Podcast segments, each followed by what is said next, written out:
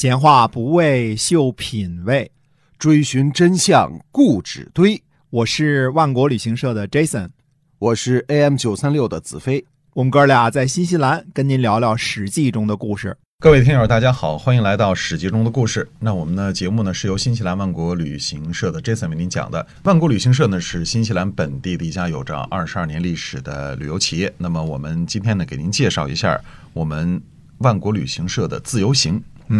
其实来新西兰玩呢基本上就三种形式啊。第一种就是跟团，这比较老套啊，适合年龄稍微大一点的朋友，不会英文也不会驾车的。第二种自驾，现在比较时髦，但是呢需要你驾车技术很好，而不是一般啊，很好，并且呢懂一些个英文，能看懂，起码能看懂路标什么的哈。那基本的交流可以搞定啊，这才行的。那么第三种呢，就是所谓的自由行，这个是一种非常新兴的一种方式啊，在日本呢、韩国啊、在欧洲啊，很多人都采取这种形式。也就是说，有的时候搭乘当地的公共交通，有的时候呢在城里逛一逛，有的时候呢参加一个1-2天或者半天的一个小团。一个时间短的一个团。自由行这种方式呢也需要很好的 plan， 很好的计算才行的，否则的话呢你可能自己做的攻略非常的不切合实际。也希望大家呢上我们万国旅行社的这个官网去找一找信息啊，那么看看我们自由行的产品是怎么做的。我们中间衔接的都帮您安排好了哈，省去您很多的麻烦和不必要的这个时间，让您玩得更开心。那么今天呢，我们继续跟您讲战国纵横家书。今天我们讲节目的这个安排稍微有点不按常规啊，在讲第12章中间打了一个隔断，在半拉的时候给这个断开了，插入了第13章，介绍呢韩民写给齐闵王的一封信。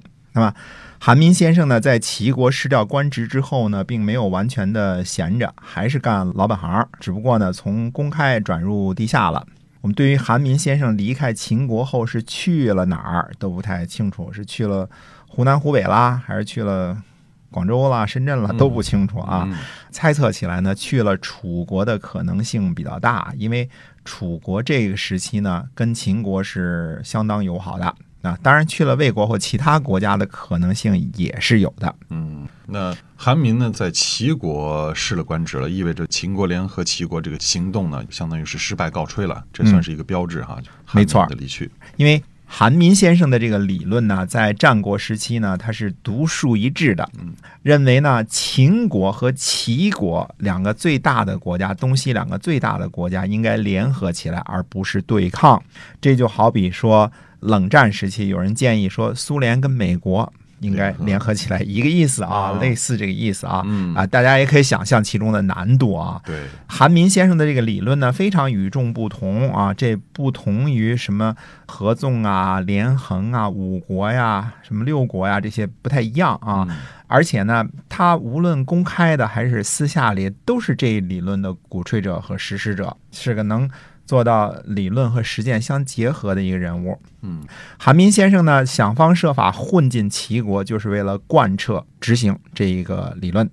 而秦国呢绝对是这一理论的拥护者，因为真正能对秦国造成实质性威胁的啊，有齐国、有楚国、赵国，东西南北这四个等于是四极啊，所以能对秦国造成威胁的就是齐国、赵国和楚国。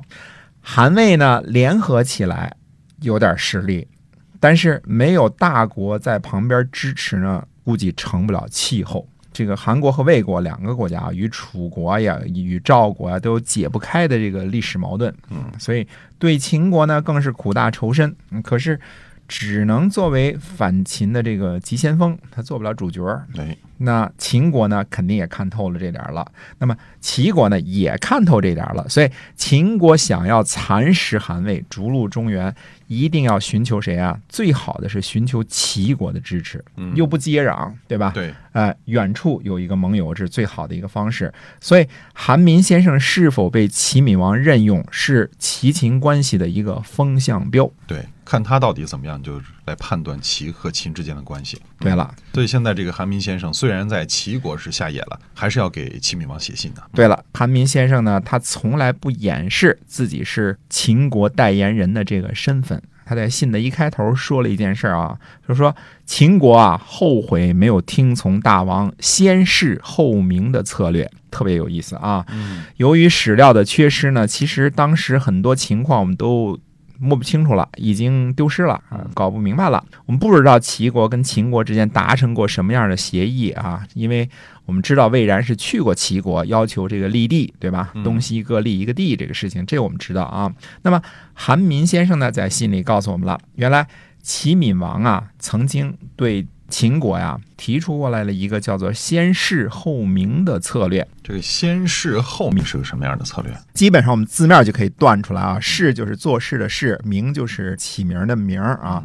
那么从名称上呢，我们就能够断定所谓的先事后明呢，就是实际上先做东西两地该做的事儿，但是先不要把名号抬出来，简单的说就是悄悄的进村，打枪的不要，就是先干再吆喝。对，类似一个缓称王的这么一个计策，就实际上我们已经做了，但是呢我们名号上还不叫出来哈。哎，对了，这计策看起来不错呀，干嘛做事要招摇过分呢？哎，对，这个闷声发财就行了，是吧？对对对，哎，是个不错的计策。不过呢，现在秦昭襄王不是有点听不进去吗？有点发飘吗？一定要想称帝哈。对，所以秦国认为呢，估计齐闵王不过就是提出各种借口，心里还是想着怎么吞并宋国这点事儿啊。那么再一点呢，就是齐闵王大概是很难拒绝秦国提出来的和齐国一块称帝的这个设想，因为齐闵王也是个上进青年啊，心里有远大的抱负，对，雄心勃勃的哈。哎。只不过是这个苏秦呢给齐闵王出的计策应该是更高一筹的哈。哎，对了，苏秦给齐闵王出的计策，大家还记得的话，就是说先让秦国干，看看情况怎么样。如果干得挺好，咱就跟进 follow 啊；如果是干得不怎么好呢，咱就举起来反秦的大旗跟他干，是吧？先让他当触动人心。这个秦国急急忙忙就称帝了，结果呢就有了五国伐秦，秦国吃了大亏了，又一次割地赔款啊！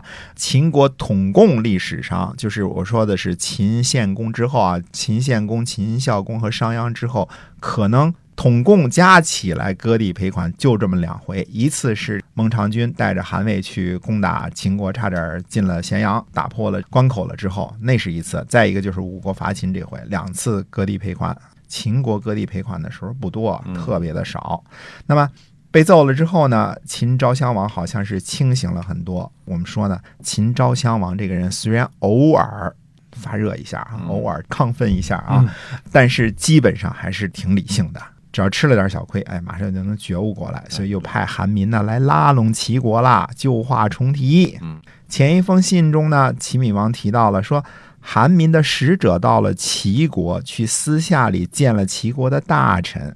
那么这封信很可能是在这个时候递交到齐闵王手里的。所以齐闵王说什么呢？他说没接见韩民的使者，这个是真的，可能是真的啊，因为齐闵王可能不会说谎，但是。韩民是想的是什么，是干什么的，齐闵王肯定是知道，这个呢他就没说了。所以他尽管没接见他的使者，但是使者来的意图他是清清楚楚，因为这封信可能递到他的手里了。哎，对对对，他不会不知道的哈。哎，对喽。那么这个韩民是怎么建议的呢？韩民说呢，秦王后悔了，现在秦王呢请等待个3-4年，那意思咱就不急着称帝了，等个3-4年，还是齐秦称帝这事儿啊，但是等个3-4年步调一致一下，这就符合这个齐闵王说的所谓的先事后明，对吧？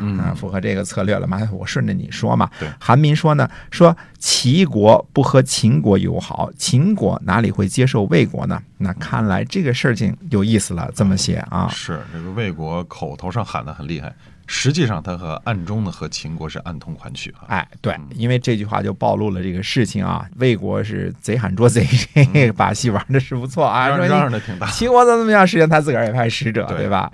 那么韩民说呢，说齐国和秦国再次联合，恢复之前的做法。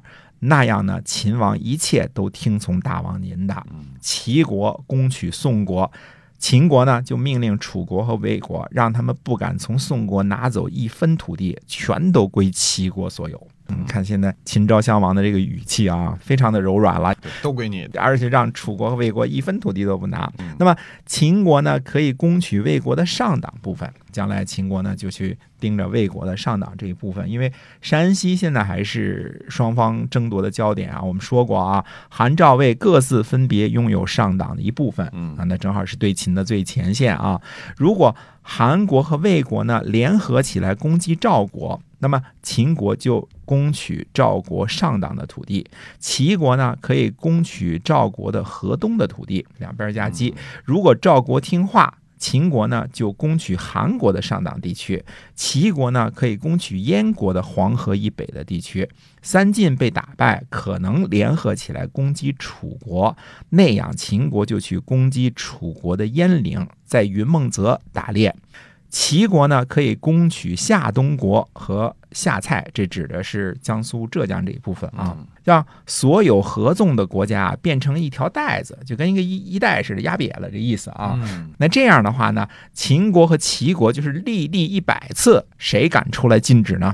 哦，这是韩民就跟齐闵王说的这话，所以听起来像是他们两国，就是秦国和齐国商量着要瓜分天下，达成了这么一个协议啊！哎，对了，就是把韩、赵、魏、楚国甚至燕国都当做早餐来看待。我拿个包子，你吃根油条啊！包子油条，难道还敢抗议不成？对对对，怎么分是我们俩的事儿，但是他们只能被分啊！对喽，所以我们把韩民先生这封信呢插在苏秦给齐闵王的信中间介绍一下啊。那么下回呢，我们再回到这个信的下半部。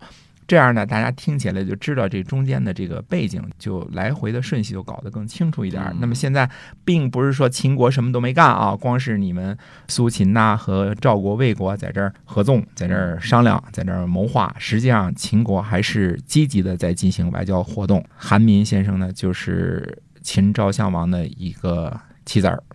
这个也是很大的一步棋。是的，那到底后面这个棋要怎么下呢？希望您继续关注我们的节目。我们的节目呢是由新西兰万国旅行社的 Jason 为您讲的。我们今天的节目呢就到这儿结束，跟您说再见了。好，再见。